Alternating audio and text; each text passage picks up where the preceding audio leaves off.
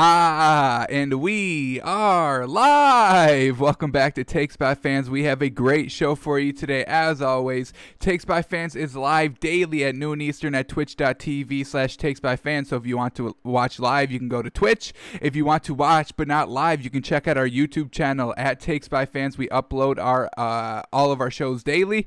Um, and then if you just want to listen and not watch, we are on podcasting apps. We are on Spotify. That's the big one right now. We are on Anchor, and we we are still once again waiting approval for Apple Music. They take their times over there, but hey, no rush, Apple. Whenever you get around to us, we appreciate the decision anyway. Um, all right, today is uh, Friday after Thanksgiving. What a what a good holiday. Hopefully, hopefully you all had a good one.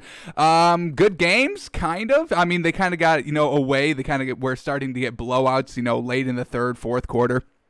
But the first halves of all those games were very good. We had some good, exciting plays. Deshaun Watson going, throwing four touchdowns, no picks. That was a treat in itself. Um, Cowboys being absolute trash. I mean, Mike McCarthy, he needs to go, folks. That man needs to be fired. I mean, he he he fooled me for one week, folks. He got me. The man got me. Mike McCarthy. We were buying into him a little bit because they won their game off the bye, but then they put up this performance on Thanksgiving Day at home in a division game. Oh my God, questionable, questionable play calling. We'll get into that when we talk about the game. So today on the show, we are going to be breaking down the Thursday Thanksgiving games. Only two of them, not three, because Steelers Ravens. We will talk about that in a second, but. So we'll talk about the Thursdays games, and then we, we also guess and react to the lines today. Usually on Fridays we guess the lines because on Thursdays we guess or we um we pick our on Fridays we usually uh, make our picks. On Thursday we usually guess and react to the lines, but we had to move that to today because of Thanksgiving yesterday. So we will guess and react to all the Week 12 lines today, and then we will make our official picks tomorrow on the show. So that's our new tentative schedule just for this week, and we, we will uh, return back to our form to next week. Uh, but before we get into all that, there are a couple of stories we need to get into. A lot of COVID going around, folks. We had that whole Ravens thing. We've got more information on that. But uh, wide receiver for the Arizona Cardinals, Larry Fitzgerald, has tested positive for COVID 19. So he is going to be out against the Patriots this week. Truly unfortunate for Larry Fitzgerald. He's not a huge piece in this uh, Arizona offense. He's usually the number two wide receiver, obviously to DeAndre Hopkins. So this is definitely going to be, you know, a little bit of a hit for the Cardinals. Not too much of a hit. He's not the fastest. He he is he does have great hands, but they don't usually go to him on the deep balls. He's usually more of a crossing route guy, comeback route guy. So they got DeAndre Hopkins for the deep ball still. Really anybody can play that nice slant comeback route. So it is going to be unfortunate for Larry Fitzgerald. We wish this man the luck but he is not going to be playing Sunday. Alrighty, then the big one. I'm sure you all have heard of this. Ravens quarterback Lamar Jackson has tested positive, and this COVID is running rampant in Baltimore. I think they're trying to uh, contract trace it back to the strength and conditioning coach who wasn't following protocol. So, I mean, possible possible uh, fine or punishment for that man. But uh, because I mean, you're endangering Lamar Jackson. I mean, the NFL is going to be cracking down hard on this Ravens organization. I mean, we kind of saw what happened with the Titans earlier this season. Um, I believe they got into a little bit of trouble. I can't remember their exact punishment, but it may have uh, may have involved losing draft picks, which is never good. Um, so Lamar Jackson has it. A ton of other players on this Baltimore Ravens team has it. That's why it was canceled on Thursday. Um, we're waiting for more results today um, to see if this game is actually going to be played on Sunday, which it's looking like it's probably not going to be played. Um, I know the NFL says that hey, as long as there's not like a current outbreak, we're not going to you know postpone games or uh, reschedule games or forfeit games because only one player is not going to be playing. But this Ravens team has a lot of players playing. The outbreak is currently ongoing still, so we have to get more information today. If tests start coming back negative today, then maybe the game can be played Sunday. But if we still get a positive test coming back today, it's not looking good because then they have to go Saturday without definitely one, and then maybe wait till Sunday morning to get, see if they get it back uh, to make sure that there is currently no more positive players, that the outbreak has stopped spreading. So, Ravens quarterback Lamar Jackson, he is going to be out. Um, a ton of their offensive pieces, we know their two running backs, Mark, uh, yeah, Mark Ingram and J.K. Dobbins, are out. So it's really not looking good for this Ravens team. And then, so just on top of that, John Harbaugh said that they are not even letting any players into their training facility until Monday. They play on Sunday. Yeah, they're not home, but you're telling me that they're not even going to be practicing until like uh, before the game. Like that, that's going to be crazy. So the Steelers are going to win hands down by a lot if the game gets played. If it doesn't get played, that's going to be unfortunate for the Ravens and the Steelers. Kind of once again get kind of you know stiffed by this you know covid. Uh, they had to forfeit their bye because of the tennessee outbreak. Now they had to th- uh, forfeit their um, thanksgiving day because the ravens have an outbreak. So truly unfortunate for the steelers. Um, luckily they're still 10 and 0 so it's not like we need these games to try and you know make a playoff push. They're pretty much wrapped up a playoff seed anyway. But uh, you know you still want to you know go out and play an entire 16 games and be 16 and 0 i mean if they're only 15 and 0 and then they go and win the super bowl i mean it's a perfect season, but it's not, you know, the perfect season which you actually want it to be. So definitely sucks for the Steelers that Ravens can't keep this under control. We really don't know if this game's going to be played. I'm assuming it's not going to be played. Truly unfortunate. Uh, when we react to the lines, we'll see if you can even bet it. I know they took it off for Thanksgiving. I don't know if they put it back on that you can bet it now, but um, it's not looking good for this game. Um, all right, Broncos. They had to cancel practice today because of a COVID 19 test. Once again, we don't know who the player Drew Lock, Jerry Jeudy, Melvin Gordon, somebody we don't even care about, number 52 on the roster. We don't know. Uh, but uh, the Broncos are canceling practice. All right, more COVID news. DeForest Buckner, um, defensive end for the uh, uh, Indianapolis Colts. He tested positive and he is going to be out for Sunday's game against the Titans. We have a lot of players here catching the COVID this week. This is not that good. Um, all right, well, now all the COVID news is out of the way, so that's good.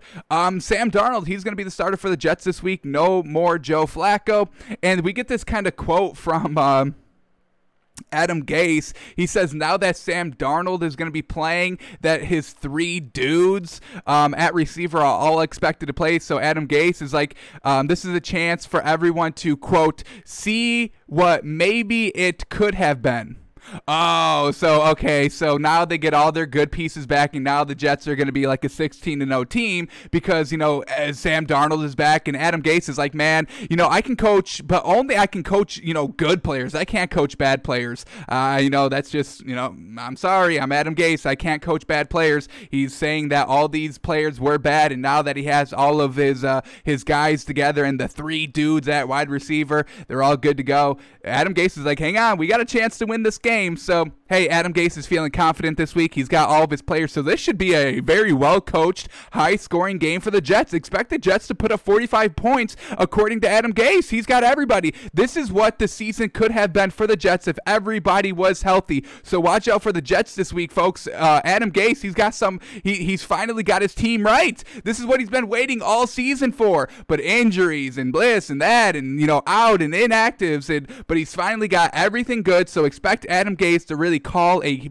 flawless, turnover free, 45 plus point game where they shut out the Dolphins defensively. They score offensively on every single drive. There's no three and outs. Sam Darnold's going to look great. He's going to throw for four touchdowns, 400 yards, no picks because Adam Gase finally has it, folks. Adam Gase finally has it. This man's coming off the trash list this week. Big things are coming from Adam Gase and this Jets team now that everybody is good to go. He's got his full roster. Watch out for the Jets, folks. They're going to make a playoff push. Watch out.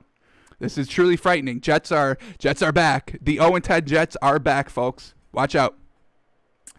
Alrighty, and then finally, Matt Rhule says that he expects Teddy Bridgewater to play. That's kind of what we saw, but Christian McCaffrey is not going to be good to go this week. Unfortunate. Um, you know, they've been doing fine without Christian McCaffrey. Christian McCaffrey definitely, you know, puts them over the edge to make them kind of, um, you know, very more competitive in games, and probably, you know, we saw what they did, what they did against the Chiefs when you know Christian McCaffrey played. They lost by three and put up like thirty. It was like thirty plus points, like thirty-two, I want to say.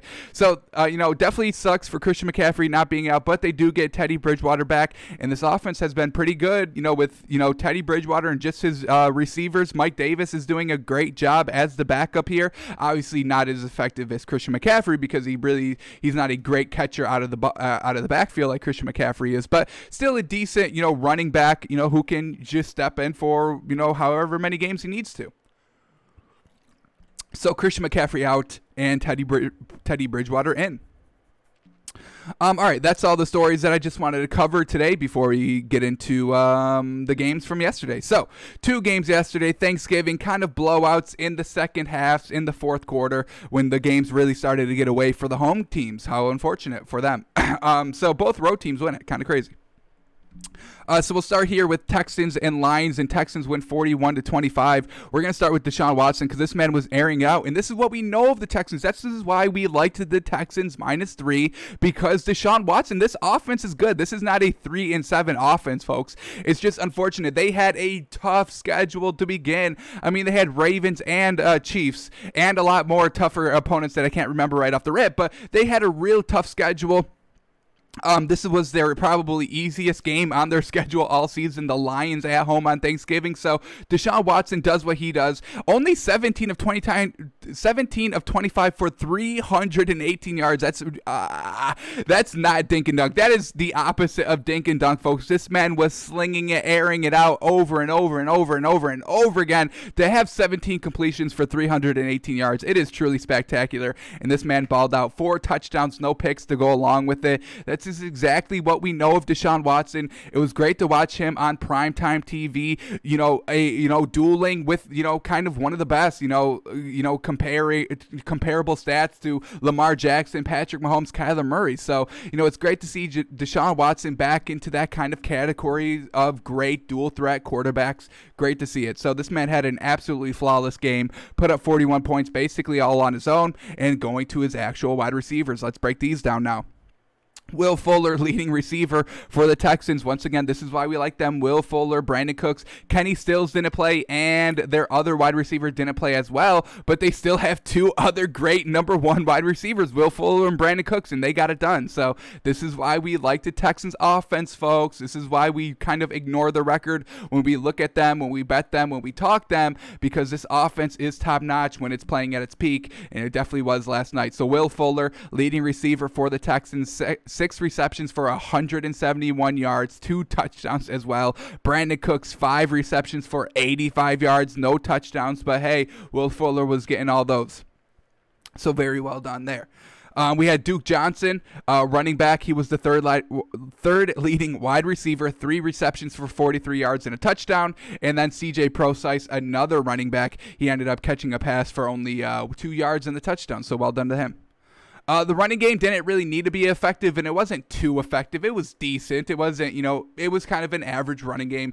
And they uh, they had nine carries for Duke Johnson, who carried it for 37 yards. That's about four yards a carry. Just once again, a, a decent running game. Not something that they consistently stuck with, as you see, with the only uh, nine carries for the man. Deshaun Watson ran it eight times for only 24 yards. That's kind of Deshaun Watson. He's not like Lamar Jackson or Kyler Murray, who you know are, is kind of looking to run maybe a little first, or it's it's kind of like 50, it's like 49% run and 51% pass, where, you know, Deshaun Watson is kind of like 70, it's probably like 80% pass and 20% run because, you know, I'm just going to, he does what Russell Wilson and Patrick Mahomes do. I'm just going to use my legs to maybe pick up the first down if I can. I'm really not going to, you know, dive forward or fight for extra yards. I'm going to get what I get and live for the next down. So that's kind of what we know of Deshaun Watson, and he did it here kind of uh, fantastic. Uh, CJ Prosise, five carries, 12 yards. Once again, nothing great. Just that that passing game from the Texans was absolutely beautiful all game long. The Lions had no answer for it. And we know they had no uh, um, answer offensively because they were missing so many key key pieces offensively. Kenny Golladay, Danny Amendola, and their rookie running back, um, D'Andre Swift but they had Adrian Peterson, who did very well in the first half because they were running the ball a lot. He had two touchdowns, 15 carries for 55 yards. That's a decent running game and two touchdowns. Uh, but then the game started to get away from them, so they kind of had to abandon the run game. And this past game literally had nobody. Their leading receiver was TJ Hockenson, and I believe this is their tight end. This is their tight end. Look at that. So their leading receiver was a tight end for five receptions for 89 yards. Their second leading receiver was a running back, Kerryon Johnson, four receptions for 52 yards. And then their third leading receiver is an actual wide receiver, I believe, Marvin Jones.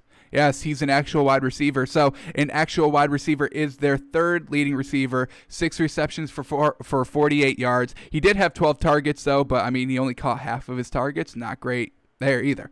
Um, let's talk about Matthew Stafford now. 28 of 42, 295 yards, one touchdown, one pick. Let's see where this pick came and what the Texans did with this. Well, they cashed in a pick six. Look at that.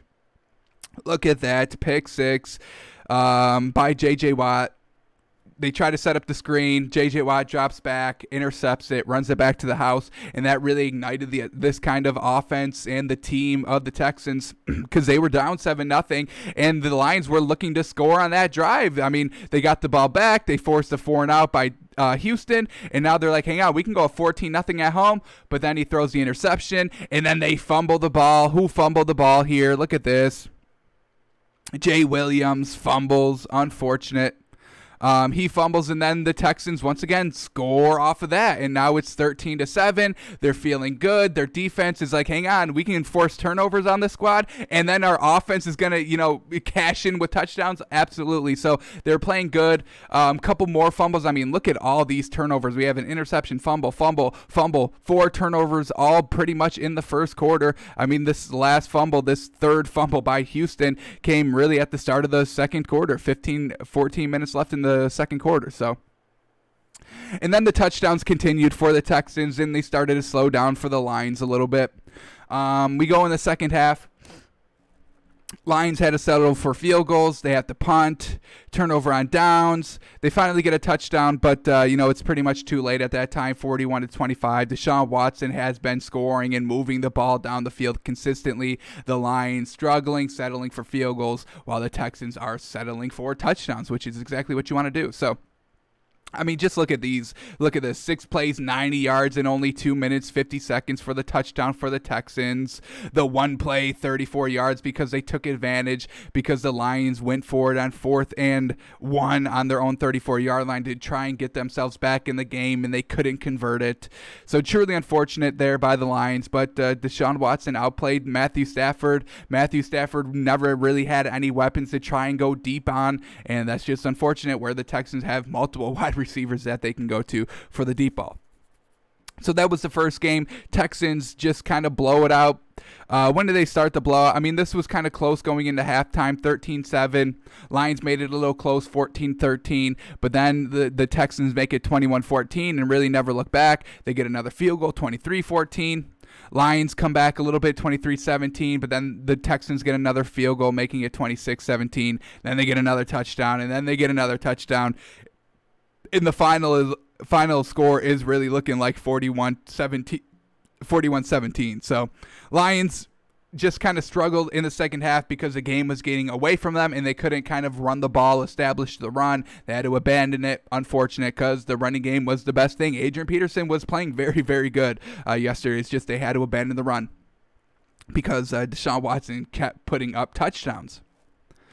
Alrighty, here we go. And then we go to Washington and Dallas. And folks, Mike McCarthy needs to be fired now. Now, how do you not get your team ready to go after your strength and conditioning coach just died, after you just came off of a huge win against the Vikings on the road, after Andy Dalton played very well, after Zeke played very well, and then you lay this performance? The fake punt? What the hell was that? We're, we'll get into that when we get there, but literally, this play calling is trash. It seems like there's no accountability in this Dallas organization anymore. Zeke is fumbling. The man is a $90 million running back, and he's fumbling all the time, folks. I think this was his sixth fumble loss. It's either his fifth or sixth fumble lost this season and it really killed the team because they started they were trying to come back when he fumbled. So there's no accountability. We have special teams going forward on fourth and ten on a fake punt. If I'm going forward on fourth and ten, I'm running an actual play. I'm not running a fake punt. I'll run a fake punt on fourth and one, fourth and two, absolutely. But once we start getting fourth and five, fourth and ten, I'm leaving my offense out there if I'm rolling the dice. And it was just real questionable questionable play calling eh, that never made any sense. So you have to get this man out of here. He's not changing. Now we know why they say low football IQ Mike McCarthy has. We just saw it on primetime national television on Thanksgiving. There was nothing else to do. You couldn't go early Black Friday shopping because there was no deals on Thanksgiving. So all we had to do was watch Mike McCarthy be the worst coach in an NFL game yesterday, and we all saw it, and he's exposed, and this man needs to be fired, folks. Aaron Rodgers was telling the truth. Everybody in Green Bay was telling the truth when he left, and everybody in this Dallas Cowboys organization is telling telling the truth when they say Mike McCarthy and other coaching staff members have low IQs earlier in the season. Um, yeah, he fooled us. I'll tell I'll tell y'all right now. Mike McCarthy pulled one over on us. We thought we could start buying into Mike McCarthy. Just needed a little bit of time, and then after the bye, I thought everything was going to come together for this Dallas team, and it just does not. Mike McCarthy needs to go. Jerry Jones needs to understands he made the worst decision possible in hiring this man. There's no accountability. People are just going wild here in Dallas and nobody is uh, held accountable for their actions. All right, but let's give credit to Washington. Ron Rivera, I mean, what a great coach. I mean, this is where we get such great coaching in Dallas or in Washington and a horrible coach in Dallas. There it's just it's just clear as day. You can watch this team. Everybody buys into Washington, you know, knowing they're on kind of their third string quarterback to a quarterback who probably should not be where he is right now. You know, 2 years ago that brutal leg injury, he was fighting for his life, folks. They were saying yesterday on the broadcast that that man had 17 surgeries on his leg. Could you imagine 17 surgeries just to get back to where you were? Oh my goodness, the the patience the heart, the strength that that man needs to have to go through 17 surgeries. And they kept saying he kept getting infected and he was battling for his life. Literally, he was in surgeries for two straight years to get back to playing football. So we definitely respect Alex Smith for going out here. He didn't play a great game. He dinked and dunked his way down the field. Um, this was not a high powered, over the top offense that was just catch, catching Dallas, you know, um, off guard. They were literally just dinking and dunking. Alex Smith, 19 of 26 for 150 yards. 19 completions, 150 yards, folks. That's dink and dunk. If you're not averaging 10 yards a throw, that is dink and dunk. One touchdown, one interception. The interception was this close to a pick six. Terry McLaurin chases the man down, um, just kind of like DK Metcalf. So this is what I love to see: the hustle, the hustle. That's how we know that Washington is well coached because everybody's hustling. I mean, for a wide receiver to chase down a defensive back, I mean, come on, nobody does that. DK Metcalf made it the standard because they have good coaching in Seattle, and we have good good coaching here in Washington with Ron Rivera. That's why that they tackled him kind of at the two yard line, chased him down, and then Dallas couldn't even capitalize with the touchdown. They have to settle for a field goal. That's when you knew Washington was going to win this game. Everybody buys in. We give 100%. Yeah, we make a mistake, but we're not going to give up a touchdown making those mistakes. We're going to make you earn every single touchdown. And Washington did that, and they only allowed one touchdown because of that. Everybody buys in. Ron Rivera is one of the bravest, strongest head coaches. I mean, he was battling cancer, um, you know, coaching early in the season, has finally beat it. There's just so many parallels between head coaches in this head in this game and it is truly comical because on one side you have you know a fantastic head coach and one side you have a dumpster fire who only won one ring with you know arguably the greatest quarterback of all time and now he's uh, three and eight here with the talented dallas offensive roster.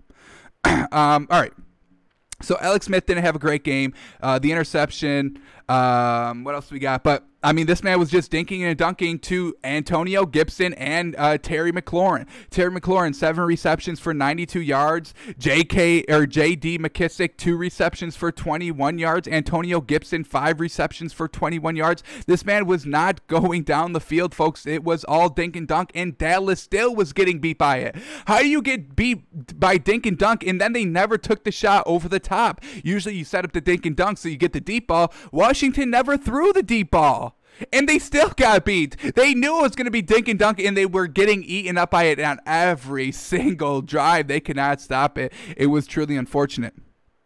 Um, let's look at Dallas now, and then we'll start talking about some of these drives. Um, Andy Dalton, 25 of 35, 215 yards. He didn't play great. He didn't make the throws when he needed to, but he played decent uh, before the game got out of hand. So Andy Dalton didn't play fantastic, but he played all right. They really just cannot cash in on those red zones, and you know you can kind of chalk that up to Andy Dalton and coaching not running the correct plays and not making you know the right or the right reads or the, the tighter throws down in the end zone. He did throw a good ball that really should have been caught by, I believe, CeeDee Lamb, who just absolutely just dropped it in the end zone. So it's not all Andy Dalton, but that's kind of goes back to coaching. Nobody taking accountability. We have wide receivers dropping the ball in the end zone, clear. I mean, wide open. We have their premier running back who got paid, who should be now the new leader of this squad, Zeke, fumbling the ball in the second half of the game when you're trying to come back and win the game. You have bad calls on special teams by the special teams head coach. Why is he impacting the game as much as he did last night? I don't know. I don't know. Um, we'll talk about Zeke now. Only 10 carries for 32 yards. He did not have a good game, folks. He did not have a good game. Amari Cooper, six receptions for 112 yards and a touchdown. That man had a good game. It was on this nice 54 yard bomb. I mean, the the Cowboys, their offense, they went down the field in the first quarter, but then they started to clam up a little bit when they couldn't get really any drives to go. The defense was giving up long drives, and uh, you know, like look at this. Like, let's start talking about these drives. I mean, Washington after they're three and out to start the game, they go 12 plays, 70 yards for the touchdown, 14 plays, 67 yards. Unfortunately, they had to settle for a field goal. Um, what else do they got here? Six plays, 20 yards for the field goal because of the Zeke fumble. And then you know the fourth the fourth quarter blunders. We'll get into those. Let's finish talking about these Cowboy stats for a second. Um, yeah, uh, CeeDee Lamb five receptions for 21 yards, but Zeke fumbles. CeeDee Lamb drops a wide open touchdown in the end zone and it really just starts to unravel. So, right here, everything's looking good for Dallas. They're going into halftime 17 3. They're down by four. That's fine. But they just got a field goal going into halftime. So, that's still momentum being built up. They get the ball out of halftime. And then Zeke fumbles, man. He just, he fumbles the ball. And he had a six yard run before that. You were looking at second four on your own 31 yard line, down four. The drive was looking good. The run game on first down just got six yards. And then they go back to it, and he fumbles the ball ball like we've seen him do time and time again this season at the worst times, fumbling multiple fumbles in games. And the Cowboy or the Washington cash in three, making it another seven point game. And then the Dallas Cowboys punt, but then they get the pick. They get the pick. So another possible turnaround for Cowboys to come back to win this game. But what happens? They can't convert. They're on fourth and goal, first and goal on Washington's four. What happens? Negative two yard run, four yard sack, and now you're looking at third and goal from the 10 yard line. And this is where CeeDee Lamb drops the wide open pass. And they have to settle for a field goal. And now officially officially the Cowboys have lost this game. They've lost all momentum. The fumble, the wide open pass, the settling for a field goal after almost having a pick six, but getting chased down by a, a wide receiver, a rookie wide receiver. Is this man a rookie? Um, Terry McLaurin? rookie or not, second year player, doesn't matter, folks. A young wide receiver chasing down to stop a pick six. It's truly, truly wild. And then we have the turnover on downs. Is this the fake punt? Is this the fake punt? I think it is. Yeah fourth and 10 on your own 24 yard line. You're down only one possession that you have momentum. You just forced a three and out by Washington and now you you're you can punt and save it and then you can you you can even give up a, a field goal on defense and still be down one possession. But what does Dallas do in the fourth quarter on their own 24 yard line? They run the worst fake punt I've ever seen attempted, executed, uh, even thought of. It was truly truly the worst thing I've ever seen and we're going to watch it again because we have to watch this. It's so bad you have to watch this fake punt. It's it's just wildly bad. Um, it wasn't even a passing fake punt. Who runs a fake punt and just runs the ball on fourth and ten? On fourth and ten. So here it is. It's kind of, you know, uh, an end around, but it, it, gets sniffed out. It doesn't even get sniffed out. Like the setup on this play, what the heck are you doing? You already are on your own 24 yard line, and it's already, you have to get 10 yards, and now you're running a sweep that's 10 yards behind the line of scrimmage. This man has the ball on his own 10 yard line. He's running at his own 10 yard line and has to get to the 32. He has to go 20 yards instead of just a 10 if you threw the ball. Oh my goodness! And then they don't even set up a, a pass. There's no pass option. This man's running it all the way, so there was no pass option incorporated into this fake punt that caught nobody by surprise. And if it did catch anybody by surprise, he's at his 10 yard line, so they have about 20 yards to react and recover. It's it's wild. Let's watch this from the. Oh, I don't know if we're gonna have coaches film that. Yeah, we don't. Ah, oh, damn, we don't have the coaches film yet. How unfortunate. But I mean, folks, I'll go back to this play. I thought we were going to get the coach's film. I was going to see if there was anybody he could have even thrown it to, but everybody's down in the line. I mean, the linemen are past the line of scrimmage. He he cannot pass this ball. He can't even pass the ball. I mean, I don't know what the hell this was. You were only down four. You had momentum and you fake punt. It literally makes zero sense. That's the worst call I've ever seen. Mike McCarthy must have greenlit it. I don't think uh, special teams just make these calls on their own without, you know, approval or input of the head coach. I don't think that's how it works. So once again, low football IQ by Mike McCarthy. We see it. Low football IQ by this Dallas coaching staff. We see it. And then Washington only has to go 22 yards. That's easy. They score a touchdown, and then they punt again and then they give up another 10 play 76 yard touchdown drive. I mean they were just driving. The dallas cowboys could not get a stop when they needed to. And when they did they made the worst calls i've ever seen. Fake punt fumbling not catching it in the end zone it, it, you have to fight Mike, Mike, McCarthy. It's just all their star players are not playing like star players. That's coaching. There's no accountability in this Dallas locker room. He has to go, folks. He has to go. You see what Jason Garrett is doing with Daniel Jones without Saquon Barkley. They're competitive in all their games. They're winning games. And this Cowboys is loaded with talent. You have Zeke, you have Amari Cooper, you have Michael Gallup, you have CeeDee Lamb. What more do y'all want? Mike McCarthy's got to go. That's the end of story. I don't want to hear any more about it. Andy or Andy Dalton's playing decent. He's playing game manager quarterback, which is expected. You know, he's a game manager career quarterback. So it's just Mike McCarthy. He's the problem. He's the problem. They didn't have any of these problems with uh, Jason Garrett as a head coach. Eight and eight every season. Everybody, you know, really doing their jobs. We didn't have a lot of these turnovers. We never had a fake punt on your own 24 yard line with Jason Garrett in the history of the Cowboys.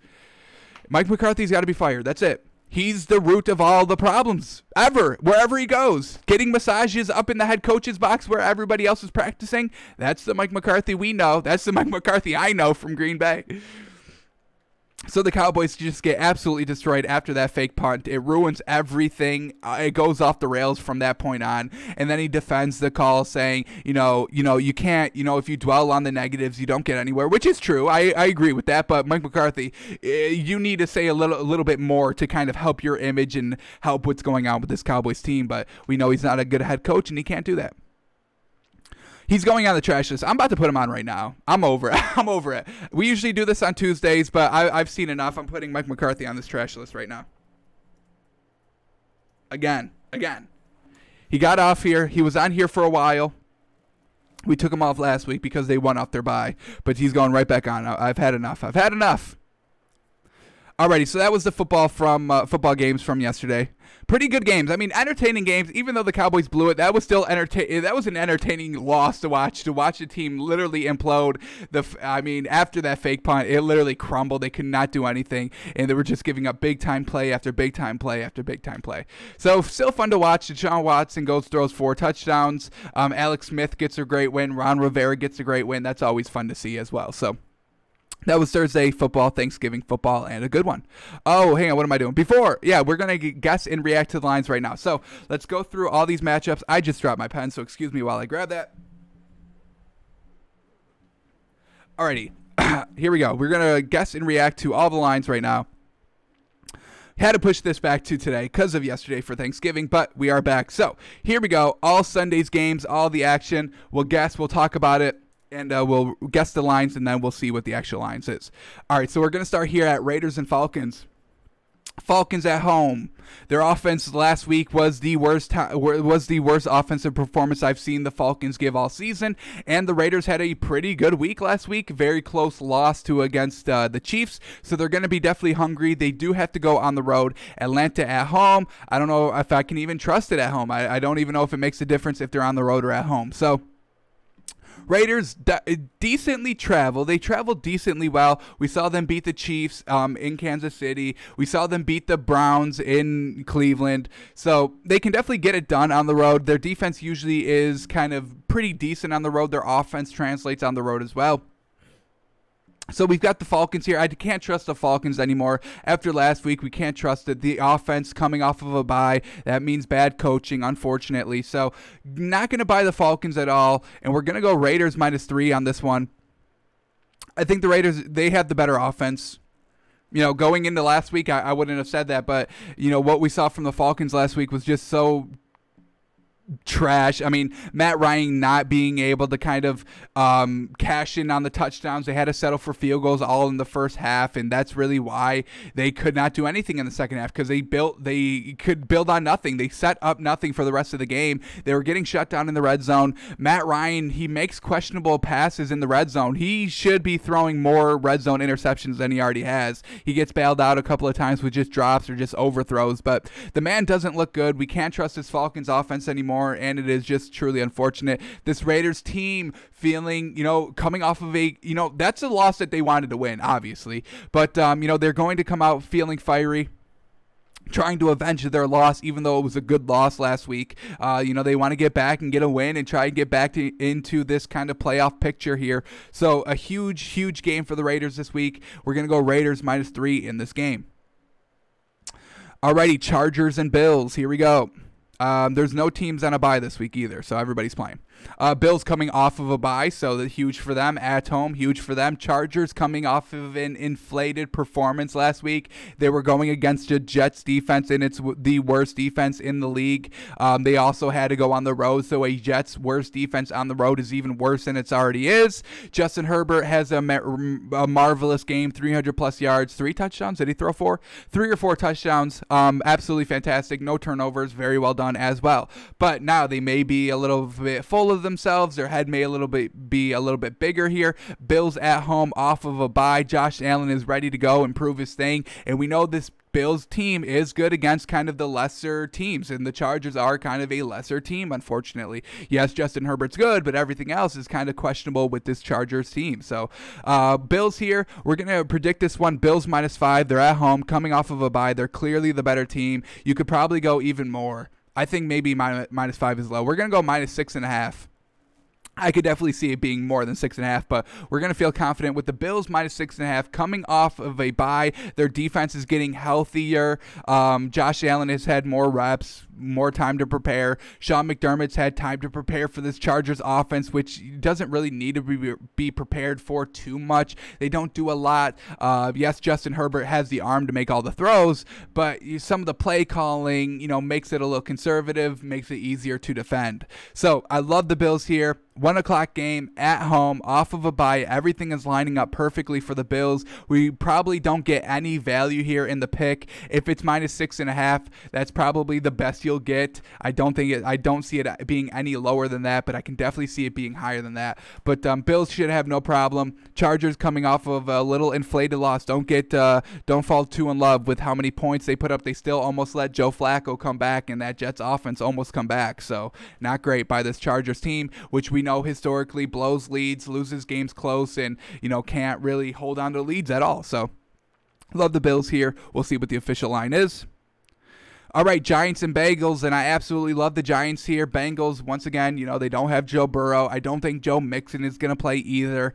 Um, this Bengals offense is not good. They're not good with their new quarterback. This Giants offense is very good. I'm a, I'm a, I'm a big fan of this Giants team overall. I think they're well coached, especially well coached offensively. This defense has some pieces, and I think everybody's just learning to buy in. And what Jason Garrett is doing for Daniel Jones is making him look like the best quarterback in the NFC East and I think he is. He's better than um, Andy Dalton. He's better than Carson Wentz because he doesn't turn the ball over, and he's better than Alex Smith. I think so. Daniel Jones, the best quarterback in the NFC East here.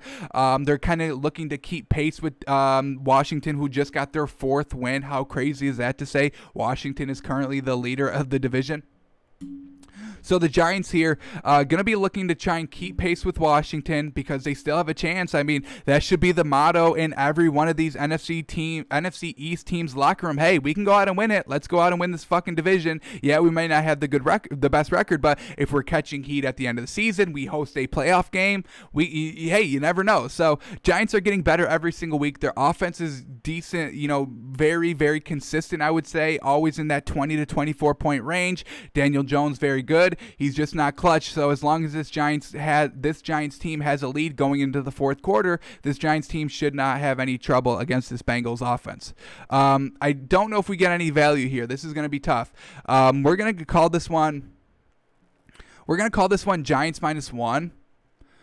Gonna be a close one. We'll see if we get Giants plus any points. Uh, you give the Bengals the minus three because they're at home, but I think overall this Giants team is just better than Cincinnati. They have the better quarterback, they have the better wide receivers, they have the better defense, they have the better coaching staff. Because uh, this Bengals coaching staff is just not proven, and they're new, and they're working through all the kinks and trying to get you know a quarterback at the level of Joe Burrow that he was playing. The man was slinging it and throwing the ball 45 plus times every single game.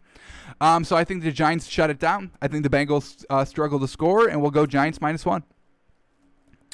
Alrighty, here we go. Titans and Colts, and this is their second meeting. You know how I felt about their first meeting. I thought the Titans were winning the game, and then the third quarter happened. Well, midway third quarter happened, where uh, you know the special teams really beefed it for the Titans. Philip Rivers taking advantage of short fields, and that's what they do. Titans coming off of a highly emotional win against the Ravens last week.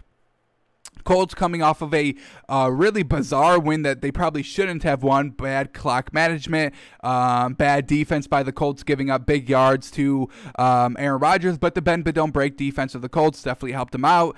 Um, the fumble of you know the Giant or the Packers really helped them out in overtime. So once again, the Colts kind of squeak away with the big win. That's why we haven't really bought into them 100%. I think I have like a 5% stake in this Colts team. That's why we just introduced them into the number 10 in our power rankings this week, taking it very slow with the Colts we could get some great value here, folks. Truly, if we get, I think we're going to get Titans plus three. I think this is going to be Colts minus three, just because of the home field advantage. But we get the Titans, and we're getting points. I love it, love it, love it. Revenge game for the Titans. Winner takes, I believe, sole control of the AFC South here and I can't trust Philip Rivers. I mean, they really should not have won the game their first meeting. It was special teams, and then you got Derrick Henry coming off of that great performance. Look for him to carry it over here. Yes, they're on the road, but they're in a dome, so great conditions for both teams.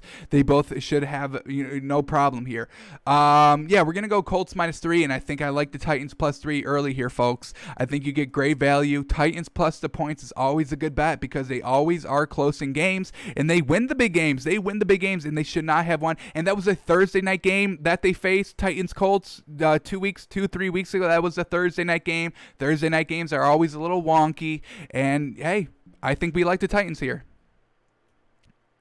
Alrighty, here we go. Browns and Jags, and Jags are starting. Who are they starting? A new quarterback this week, Mike Glennon. Is he going to be good? Probably not. He's a career backup, a little worse than Ryan Fitzpatrick. But uh, yeah, he's going to get a uh, start here. They don't trust Jake Luton anymore, which I understand. Uh, Gardner Minshew, I don't think is uh, uh, good to go. I think he's still a little banged up, so unfortunate for him. Browns coming off, you know, some decent wins, some solid wins where they just have to run and run and run because they can't throw the ball because it's literally pouring. It's been pouring in Cleveland the last two games that they've been playing, and they've just made it work. They squeaked out a three point victory, a five point victory, low scoring, close games. Browns have found ways to win them, so that's a huge green sign, green flag Hopefully, it's going to be great uh, weather in Jacksonville. This Browns defense is pretty good. This is a pretty solid defense. They forced, you know, multiple turnovers and multiple stakes by Carson Wentz last week.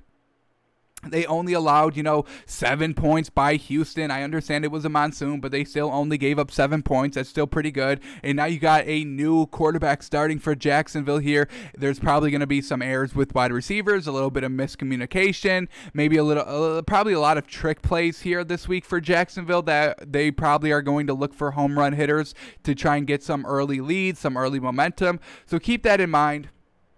Jacksonville Jacksonville's probably going to pull out all the stops this week, but I still like the Browns here. Kevin Stefanski, folks. I mean, I can't talk about talk better about this man. He's doing very well with Baker Mayfield, not letting Baker Mayfield do too much. Ever since Nick Chubb has come back, I understand it's been monsoon, so we really can't get a complete picture on what this Browns offense is going to be now that Nick Chubb's back. But I expect them to continue to run the ball. Nick Chubb, Kareem Hunt, one of the best running back duos in the league, and then you still got some decent decent wide receiver weapons. Jarvis Landry. Um, they have a great tight end, uh, blanking on the name, but. Baker Mayfield, if he doesn't throw 30 plus times, they're going to be good. He's probably not going to turn the ball over. So I still like the Browns here. Still a Brown believer. Like their defense, like their running game, like their head coach. And Baker Mayfield, most of the time, doesn't need to be a factor, just a game manager. And he's been doing it decently these last two weeks. So like the Browns here. We're going to call this one. I don't think we get any value here. We're going to go Browns minus two. Jaguars at home. New quarterback. Browns streaking. We'll go Browns minus two. Alrighty, Panthers and Vikings, and um, what do we got in this game? No, te- or Teddy Bridgewater is playing. No Christian McCaffrey. Vikings coming off of a big, big loss last week against Dallas definitely hurt their chances at playoffs now that they only have now that they have six losses. Probably could have squeaked in at 11 and 5. Now 10 and 6 is definitely going to be harder for them. So Vikings are looking to win out here. This Panthers team keeps games close even against good competition. So I expect the Panthers to keep it close again now that Teddy Bridgewater is back at quarterback. Their offense is still good without Christian McCaffrey, folks. Don't get bogged down that Christian McCaffrey is not playing again. They haven't had him really all season. They had him two games and they performed very well in those two games, but they've still been making it work without him. So I expect the Panthers to still you know, be good offensively. They convert a lot of third downs. They have a lot of long drives. I'm talking five to seven minute drives all over the place. First quarter, second quarter, third quarter, fourth quarter. They always go on long drives because they pick up the third downs. I think they have the best third down completion percentage in the league, folks. Uh, Vikings are doing very good. And even last week, Dalvin Cook ran for over 100 yards, and I think Kirk Cousins threw for over 250 yards. I think he was very close to three, if not at three. So, this this uh, Vikings offense is still very good. Adam Thielen, I still think is questionable. We'll learn more uh, maybe tomorrow if he's going to be good to go. I do know a little earlier in the week it was a little questionable if he was going to be playing this week or not. It's just this Vikings defense isn't very good, um, so that's the that's the one worry about this Vikings team. But I, I still buy their offense after their bye, kind of like Houston. They've been running the ball a lot more and just letting their quarterback just be a game manager. And there's nothing wrong with that. If you're winning games, there's nothing wrong with that. So I think we like the Vikings here. We're gonna go Vikings minus three. Vikings minus three sounds right close team, close game. Uh, Vikings at home, so you give them the minus three. But this Panthers offense, folks, is no joke. So keep it keep it in mind if you're gonna bet this game. We'll see what the official line is. See if we get any value either way. Alrighty, Cardinals and Patriots, and uh, who did we have just not going for the Patriots or the Cardinals? Who was it? Um, Larry Fitzgerald. Uh, so they're going to be a little bit short-handed offensively, not too much short-handed, but a little short-handed. Patriots defense couldn't stop um, Deshaun Watson two weeks ago. I don't think they're going to be able to stop Kyler Murray. Yes, the Patriots are at home, but I still don't like what the Patriots offense is doing. I don't think Cam Newton has it. Uh, unfortunate. New England their defense just isn't that good. I mean, yes, it's Bill Belichick, so it's still going to be decent, but they still let Deshaun Watson run all over them and pass all over them. Kyler Murray's the better runner. They have DeAndre Hopkins, probably a better weapon. I think DeAndre Hopkins is better than anybody that the Texans have. Um, they know how to move the ball. Cardinals are coming off of a bye. Are these? Is this? Uh, I don't think they played last week. Let me double check this. Maybe. Cardinals, Bills, Cardinals, Bills, Bears, or no, Cardinals weren't even on a bye. Were they on a Thursday? Oh, they were Thursday night game. So extra time to prepare for the Cardinals. Well done. Um, Patriots coming off of a huge loss against te- uh, the Texans, and uh, they're at home. That's going to be a, g- a good green flag for them. But we still like the Cardinals here. Kyler Murray is probably going to destroy the Patriots. I don't know if Bill Belichick is going to have an answer for him. And if he does, then they're going to throw the ball. And if they can cancel out those two, they'll run the ball. This Cardinals team, they know how to put up the points. They know how to move the ball down the field. So we're gonna go. We're gonna go Cardinals minus two here. Um, I just can't buy this Patriots offense. I, Cam Newton is, is not good, folks. It's unfortunate. I don't like saying that. It kind of kills me to say that, but Cam Newton is not playing good quarterback this season. All right, let's pause this so we don't get this moving down the screen. All right, um, next game up, Dolphins Jets, and folks, I said it at the top of the show. Watch out! Adam Gase says, "Hey, we've got the entire squad here ready to go. This is what the season should have been if it was weren't for all the injuries." So expect the Jets to put up a lot of points here. Um, Dolphins, I mean, Tua got benched last week. It's a little questionable if he's gonna go. Little got a little banged up in practice with the thumb, so we'll see if he goes or not. Uh, this Dolphins defense should be fine, folks. I mean. Uh, I don't think Sam Darnold and his Jets offense is going to do what Adam Gase is kind of planning and predicting and scheming and kind of conniving his way to his first win. But I'm definitely going to stay away from this game. I don't care what the spread is. Jets at home, division game, looking for their first win. Dolphins coming off of their worst game in the last like six weeks. Um, Tua may not play. That's that'd be huge because I wouldn't trust Ryan Fitzpatrick in a division game. He's gonna sling it and turn the ball over multiple times, give early momentum to the Jets offense and the bragging Adam Gase. Finally, he says the team is back, the team is full, the team is healthy, and we're ready to get going. So. Um, I'm going to call this one Dolphins minus three. I'm not taking this game. I would advise nobody to take it because Adam Gase is feeling confident, folks. You got to watch out. If Adam Gase is feeling confident, then you, you better watch out. so, Tua might not be starting. Jets offense is going to roll this week. Dolphins defense should be fine, uh, but how is our offense going to look? We don't know. Um, all right, so we'll we'll call that one Dolphins minus three. All right, let's finish up these games here. We got Saints and Broncos, and uh, Taysom Hill. Is he going to be starting this week? I assume so. He played absolutely fantastic last week. Now, the Broncos are at home. The Broncos defense is good at home. Uh, the Broncos offense is good at home as well. But the Saints defense is good. I expect Taysom Hill to give the Broncos a ton of trouble. He's tough to game plan for because his arm is so good and he's so good running the ball. He's almost as fast as kind of like Kyler Murray, folks. He's kind of almost at that quickness. So um, he throws the ball absolutely fantastic. We broke it down on Wednesday in our film study. This man is slinging the ball down the field, folks. Love the Saints here. Like the Saints defense too. Uh, Broncos, they got a huge win last week. I don't see them kind of carrying that over. The Saints team is good. Taysom Hill is getting the ball to his actual wide receivers. Alvin Kamara barely touched the ball last week and they still won the game very, very convincingly. They held Matt Ryan to only nine points, uh, who usually eh, you know plays better than nine points. I would say.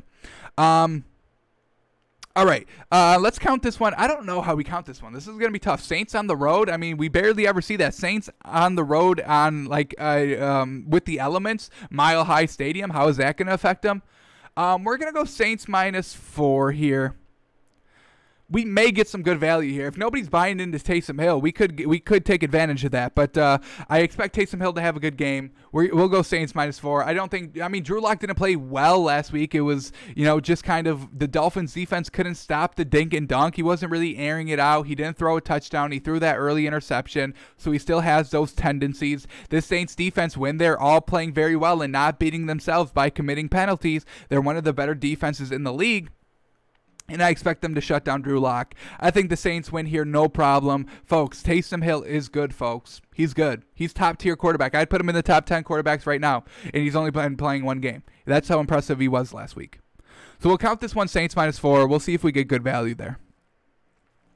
Alrighty, 49ers and Rams. Rams coming off of a hugely, emotional win. Good win against the Bucks last week on primetime television. Uh, 49ers, their offense is trash. This Rams defense is very, very good. Expect Nick Mullens to struggle heavily for the 49ers, but we all kind of knew that. Um, Rams had a very good offensive outing. Uh, they put up 27 points, very, very good. Um, kind of, you know, at their ceiling of 27. Do not really expect them to get over 30 in any given game. I mean, Cooper Kupp and Robert Woods both had like 150 yards receiving, and they still only could put up 27 points. So, you know, with that being said, this Rams offense is good, but they don't put up a lot of points. So, if the spread's too big here, folks, stay away from it because the Rams don't bury teams like that. They just don't. Their defense is good, their offense is good, but they don't put up a lot of points. That's all. Uh, this 49ers team is not good. Their offense is not good. Nick Mullens is not good. Um, their play calling is good. I do like Kyle Shanahan, but that's it. That's the that's the best uh, person on this 49ers team now that everybody's injured offensively and defensively. So we're to go Rams minus five here. Um, it's just the 49ers offense, folks. What what is there? I don't know. I'd probably stay away from this game because you never know. It's probably going to be Rams minus a lot, so you probably get no good value there anyway. Probably just stay away from it. Alrighty, then we got Chiefs Bucks and folks. Are we supposed to buy into Tom Brady this week? He couldn't do anything last week against the Rams defense. Now I'm gonna expect him to outscore Patrick Mahomes. I don't see that happening. So I love the Chiefs here. Um, I'm gonna go. I'm actually gonna call this one Chiefs minus one. Um, I think they're clearly the better team. They've got the better quarterback. Patrick Mahomes is better than Brady. Um, I had the better coach. Andy Reid is better than Bruce Arians. The relationship between Tom Brady and Bruce Arians has gotten a lot of rockier this week because Bruce Arians is commenting when he should not be commenting to the press. Do not make a comment when your star quarterback who's won Super Bowl rings while you have done nothing in your career um, just had came off of a bad loss on primetime TV. You don't hammer down your quarterback after that performance. You just don't do that that. Um, so the Chiefs here coming off of a huge win against the Raiders, put up a lot of points. I love this Chiefs team, folks. They score so quickly. If this is a close game, Tom Brady's going to get blown out of the water. Tom Brady's not going to be able to keep up scoring with Patrick Mahomes. That's all there is to it. The speed of this Chiefs defense is going to hurt Tom Brady as well. Love the Chiefs here. I love them big. We, we like the Chiefs minus one. We'll see if we get good value here with them being on the road, but we'll call this one Chiefs minus one. All right, Bears and Packers and folks, folks, folks, sue me, kill me because I think I like the Bears this week. We'll see what the official line is, but this Packers team against good defenses, they struggle. They struggle. I mean, that's all there is to it. Aaron Rodgers gets a little irritated, he gets a little frustrated, he gets bored. We've seen it time and time again. Packers fumbling in the worst spots, not picking up the third downs, the fourth downs. They go for it on fourth down a lot. They don't pick it up. They're at midfield, they're on their own 40. They go for the fourth down and still don't pick it up. The only questionable thing about this Bears team is their offense. Their defense should be good, should be locking up Aaron Rodgers, but are they going to put up the points? Most likely not. We don't even know who's going to be starting quarterback this week. It may not even be Nick Foles or Mitch Trubisky. We don't even know. Uh, but this, the one thing we do know is the Bears defense is good, and Aaron Rodgers, I don't know, man. There's something about him. So we could get some good value here. I'm going to call this one Bears plus five, and they're definitely going to need all the points because they're not going to put up any points on their own. So obviously, the more points that Vegas gives them, the better. Um, I don't know. I think I like the Bears plus five here. If that's what the line is, I think I may like it. I just can't trust Aaron Rodgers here, folks. I just can't, and it is truly unfortunate but there's just something about it. There's just something about this Packers team. I can't. I think it's just kind of boredom. I think it's boredness. That's all it is. They get a big 14 nothing, 7 nothing. They score on their first two drives, and now they're like, now what? We have to go this entire game. Now we're clearly the better team. I mean, folks, we just went down and scored two straight touchdowns on this team. We have to play more football. There's more football to be played. What more do you all want? You want us to put up more touchdowns? Okay, we'll put up 21. All right, we'll put up 28 points in the first half. All right, now we have to come out of halftime. We don't even want to go out. We just put up 28 points. We have to put up more points. The game's still not over. I don't know what it is. I think it's boredom. That's all it is. I can't trust it. I don't know. Bears plus five. That's what we're gonna. That's what we're gonna predict. All right, two more games here. Ravens Steelers. Is this game even going to be played? It was Raven. The last I saw it was uh, Wednesday. Steelers minus five. It was climbing. I expect this, especially with Lamar Jackson 100% being out if the game gets played. I got to go Steelers probably nine and a half. It's probably got to climb that high, folks. This Ravens team is going to have nobody to play. That's all there is to it. The Steelers defense is good. The Ravens offense is not good. So now you get rid of you know their best weapons, the the quarterback and the running backs. That's all they have offensively. They don't have the wide receivers. He doesn't throw 200 yards a game. So Ravens are going to have no offense and the offense that they do have, the Steelers is going to absolutely kill it defensively. So Steelers minus nine and a half if the game gets played. I don't even think the line's going to be on DraftKings when we look. It's unfortunate, but um, if if it's up there, we'll call it Steelers minus nine and a half. And that brings us to the Monday night game Seahawks, Eagles, and folks, come on. Seahawks all day, all day, folks. Seahawks, and they're on the road, so we could get some good value here, but we're going to call this one Seahawks minus four. I cannot trust Carson Wentz at all, at all, at all. Um, at least Russell Wilson, he's only had like two bad games. He fixed it last week, threw no no interceptions last week against Arizona. More time to prepare this Eagles team is not good. They just lost against the Browns, folks, and they looked horrible. Carson Wentz is still looking horrible, just not caring, taking sacks in the end zone for uh, the safety, fumbling the ball, throwing interceptions, multiple interceptions, pick sixes, uh, first quarter interception, second quarter interception, third quarter interception, in the worst of all, fourth quarter turnovers. Not good. Um, like the Seahawks here, love the Seahawks here. We'll predict this one Seahawks minus four, and I honestly think that's what it is. We'll see if we get some good value here with the Seahawks being on the road. I doubt we do, but one can dream, right? Alrighty, so we just predicted all the games. Let's see what the actual lines are. Where were we right? Where were we off? Where are we on par with Vegas? Are we off with Vegas? Are we going to rob Vegas? Is any line going to make me go ding, ding, ding? Best bet of the week? Let's see what we get here. All right, so we'll start here. Refresh the lines one more time. Server time is 11:27 at 12:59, folks. We are up to date. So these are the official lines as of basically one o'clock on Friday. Friday, one o'clock on Friday. All right, here we go. Dolphins and Jets. We predicted the line at Dolphins minus three, and it's gonna be Dolphins minus seven. Oh my goodness. Oh my goodness. I think I like Jets plus seven, folks. Did you not just hear Adam Gase at the top of the show, folks? So I have to reiterate this quote. Where is it? Right here. With Sam Darnold playing this and or yeah, with Sam Darnold playing this week and his three dudes at receiver all expected to play, Adam Gase said that this is their chance for everyone to quote see what maybe it could have been. Folks, Adam Gase is ready to rock this week. He's ready to rock. Damn. I say hell away from this game. Division game, Dolphins, Tua up in the air. Is he going to play? How is he going to kind of bounce back from being benched? How is this defense going to perform? I mean, they couldn't even really stop Drew Lock with the dink and dunk all game. Are they going to be able to stop Sam Darnold, his dudes, and Adam Gase confident as a bitch? I don't know. Uh, we stay away from it. Seven's a lot, folks, here. I think I like the Jets plus seven, honestly. Crazy, right? I don't think, I, I mean, we took the Jets plus nine and a half last week. They lost by five. Very good. I think they can keep it close at home against the Dolphins. Games are close. Division games are closer, folks. Early, I'm liking the Jets plus seven. Damn, I think that's good. All right, here we go. Uh, Cleveland and Jacksonville. We predicted this line's at Browns minus two, and this is Browns minus six and a half. We are way, way off here to begin. Um, Jacksonville starting a new quarterback, I get it. But the Browns on the road, do you really trust the Browns on the road? I like this Browns team, don't get me wrong. I endorse this Browns team, but on the road, I don't know. When they have to finally pass the ball, Baker Mayfield really hasn't passed the ball in the last two weeks. Is he how is he gonna is he gonna come out a little rusty now that he's gonna probably throw it 25, maybe 30 times here? Um, I expected Browns defense to absolutely shut out the Jags, but six is a lot to give up. Six is a lot to give up for a home team who's starting kind of a new quarterback who probably everybody's going to buy into. You know, when you when when your team is losing games you know, and your head coach makes a switch, I think everybody buys in be like, oh yeah, this is this is oh that's what's wrong. All right, now that we can go out and win games, we have a new quarterback. That's what was wrong with us. Okay, so we got Mike Glennon at starting quarterback. He's decent. We may look at him tomorrow. I think we'll look at Mike Glennon tomorrow on our Sunday show or Saturday showcase.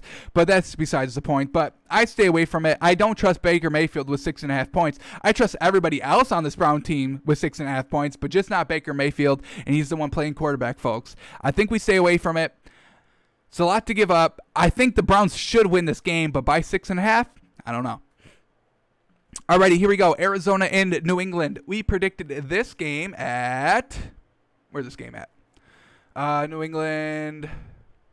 Uh, we called this one yeah, Cardinals, New England. Yeah, we call this one Cardinals minus two, and it's all right. Finally, back on track. Cardinals minus one and a half. I think this is clearly the better play here. Yes, Larry Fitzgerald is not going to be playing. Oh, okay. He really doesn't do anything. I understand he was the leading receiver last week. They lost that game.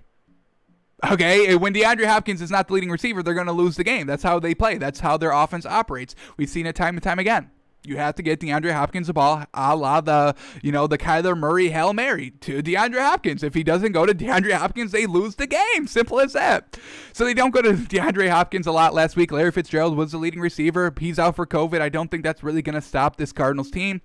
Uh, this Patriots defense is decent. I'll give them that, but the offense I cannot trust in, and this Cardinals offense defense is going to give Cam Newton a lot of trouble. I think so. Love the Cardinals here. Only have to swallow a point and a half on the road. Extra time to prepare. They're coming off of a Thursday night game.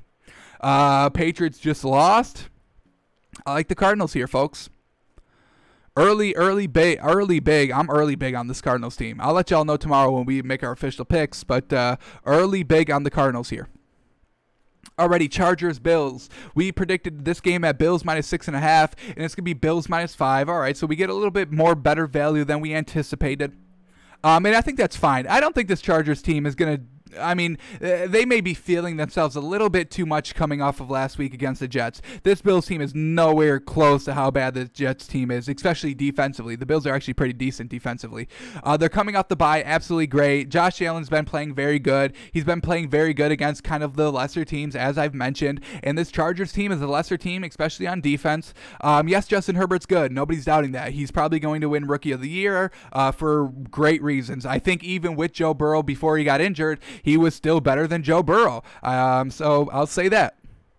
So Bills here minus five. I don't think it's too much to give up. Um, early, early, decently big on this Bills minus five. Alrighty, here we go. Raiders and Falcons, and we predicted this game at Raiders Falcons. Why can I not find these games at um, Raiders Falcons? I'm blanking. I know we talked about it. It's right at the top. We we call this one Raiders minus three. Here we go, and it's Raiders minus three, right on the money. Uh, gonna be a little tough to take Raiders minus the points on the road, um, just because I do buy into this Atlanta offense, and I don't know if last week was the one-time fluke or is this the new offense. I don't know. So I think I'm gonna stay away from this game. I do like Atlanta's offense, but last week they definitely let me down. This Raiders offense, I mean, they get it done, running the ball, passing the ball. They can do it multiple ways. I do buy into this Raiders defense, even though they just gave up 35 points to Kansas City, it's Kansas City. You expect to give up 35 points. If you don't give up 35 points, then you probably have a, the best defense in the league. Um, so Raiders, they do decently travel well. Jon Gruden gets everybody to buy in. I don't know if there's going to be a little bit of a hangover with the Raiders losing, especially on prime time last week against the Chiefs. Falcons, how are they going to bounce back off of their loss? I don't know. I'm going to stay away from it because I do like Atlanta's offense, but I cannot trust it until I see it perform good again. So, going to stay away from it. Falcons plus three could be some decent value. I don't know, though. I don't know. All right, here we go. Giants and Bengals, and we predicted this game at Giants minus one. Whoa, way, way off, way off. And I agree. Giants minus six. I absolutely agree. Um, this is a nine-point swing. Just a heads up for everybody. Home team gets minus three right off the rip for being at home, and now Bengals are plus six. So they go from minus three to plus six. That's a nine-point swing. That's huge. Um, I definitely like this Giants offense. Don't get me wrong, but how do they play on the road? I don't know. I think they're definitely better at home. This Bengals team.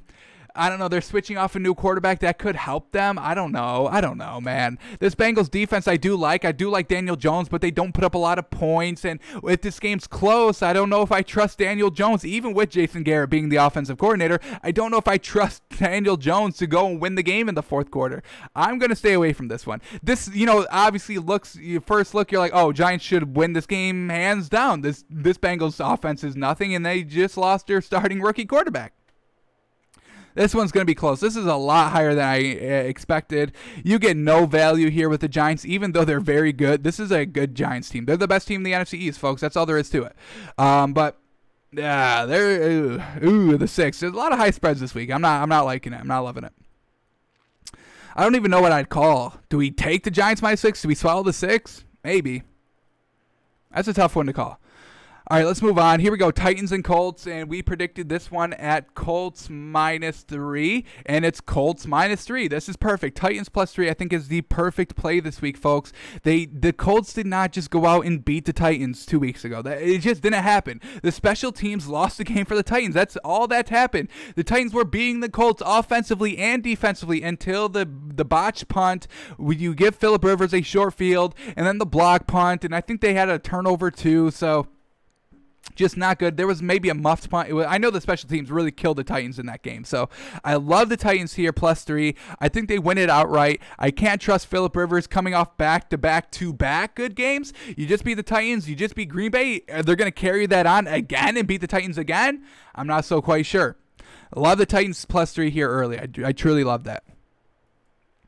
Alrighty, here we go. Panthers and Vikings, and we predicted this line at Vikings minus three, and it's going to be Vikings minus three and a half. Once again, right on target. Love to see it. Um, gonna stay away from it. Teddy Bridgewater playing is a good sign. Vikings coming off of a very crushing loss last week. Um, Panthers, hey, they won with the backup quarterback. I mean, they shut out Detroit. They put up zero points. That's huge. That's a huge momentum builder. Matt Rhule, I'm buying him. I'm buying him as a head coach, folks. I think he's going to have his team ready to go this week. Teddy Bridgewater's good. The offense is going to be buying in again. They, I don't. They don't need Christian McCaffrey. It's uh, it's kind of wild to say, but they don't need him to to be good. I do like this Vikings offense though. The three though, I can't get behind it. I uh, I can't. There's some tough spreads this week, folks. I don't think this Panthers Vikings game is that good to bet this week. Alrighty, here we go. Saints and Broncos. We predicted this game at Saints minus four, and it's going to be Saints minus six. So even worse than we thought. And Vegas is right on par with us. They're saying yes, Taysom Hill is very, very good, and we agree. The Saints defense is very good as well. The Broncos, yes, they do play better at home than they do on the road. That's a green flag for them, no doubt. But um, Drew Lock, he didn't throw any touchdowns last week against the Dolphins defense, and I think the Saints defense is better than the Dolphins defense when they're playing and not committing the penalties that kill themselves. Um, definitely like the Saints here minus six. I think it's fine to swallow the six. It is a lot to give up, but early I do I do favor the Saints minus six a little early here. All right, here we go. 49ers and Rams. Um, 49ers. We predicted this one at Rams minus five, and it's going to be Rams minus six and a half. So you know, right there. This Rams offense is good, but as I said, they don't put up a lot of points. So you get the 49ers plus the six and a half points. I just don't know if they're going to score. The Rams defense is pretty good. Um, so I like the Rams defense here. This 49ers offense is missing so many pieces. Their defense is missing so many pieces. They struggle to score. Uh, but this Rams team, they don't put up a lot. They don't go put up 35 points a game. They put up 24 to like 27, max 27. So do like the Rams here. The six may be a lot to swallow, especially if this is going to be a close game, kind of off the rip. If the Rams come out struggling offensively, it's really going to kill them for the entire game. So I stay away from it. The six a little too much for me.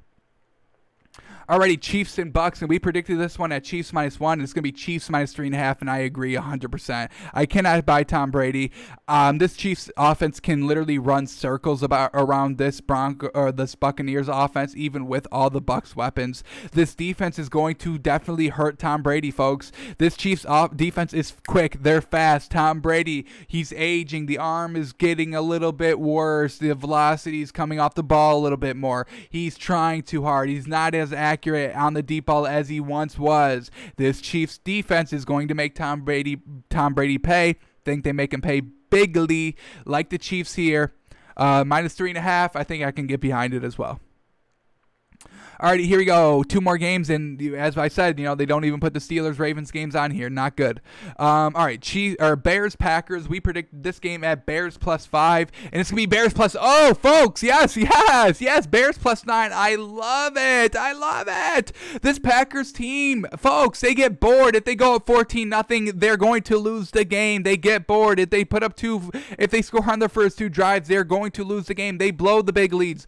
Um, Aaron Rodgers gets angsty. He gets bored. He opens it up down the field. They go for it on fourth down in their own territory. They don't pick it up. They fumble the ball. He turns over the ball. Folks, we get the Bears defense plus nine. Yes, their offense is trash. I get it. Nick Foles may not even be playing. They may bench Nick Foles, which I think will definitely help the offense. So that could be good as well.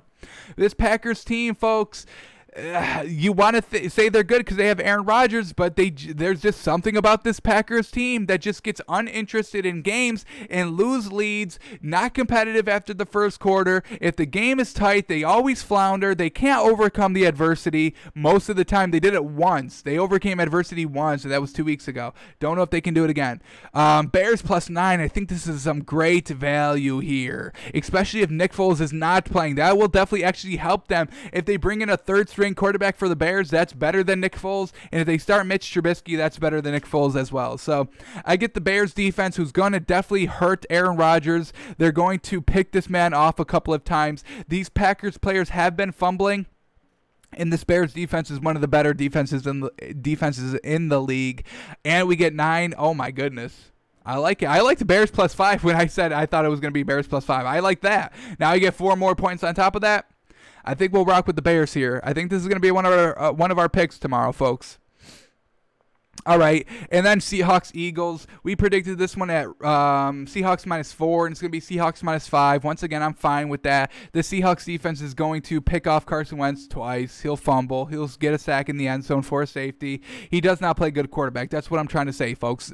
Um, Carson Wentz, he needs to leave Philadelphia not only for himself but for the organization. The organization doesn't want him. He doesn't want to be there anymore. They got to just move on. Uh, Seahawks Russell Wilson looking good, looking good last week won the game, didn't turn the ball over, dinked and dunked his way to a victory, which we don't see Russell Wilson doing. So the fact that he can do that, that's a pretty good sign. So like the Seahawks here, minus five. I think we swallowed that early as well. I think we swallowed that early as well. Um, all right so that's it. That's it for today. We'll be back tomorrow with our official picks. We just, you know, looked at all the lines. We guessed, we reacted. Now we have to sleep on the lines and kind of see things, know, once again, just kind of, all right, let's kind of breathe in these lines, take in these lines, and we'll let you know tomorrow. Uh, we'll be back tomorrow, noon Eastern, twitch.tv. Um, yeah, we're live. So live every day at noon at twitch.tv slash takes by fans we'll be back tomorrow with our official picks and we may be looking at uh, we may be looking at um, the jags quarterback. Who, who they got? Um, uh, mike glennon we may be looking at him tomorrow. Um, but we'll let you know. Follow me on twitter. I keep everybody updated on there. Alrighty that is it for us today folks. Thanks for coming in. Thanks for watching and we'll see y'all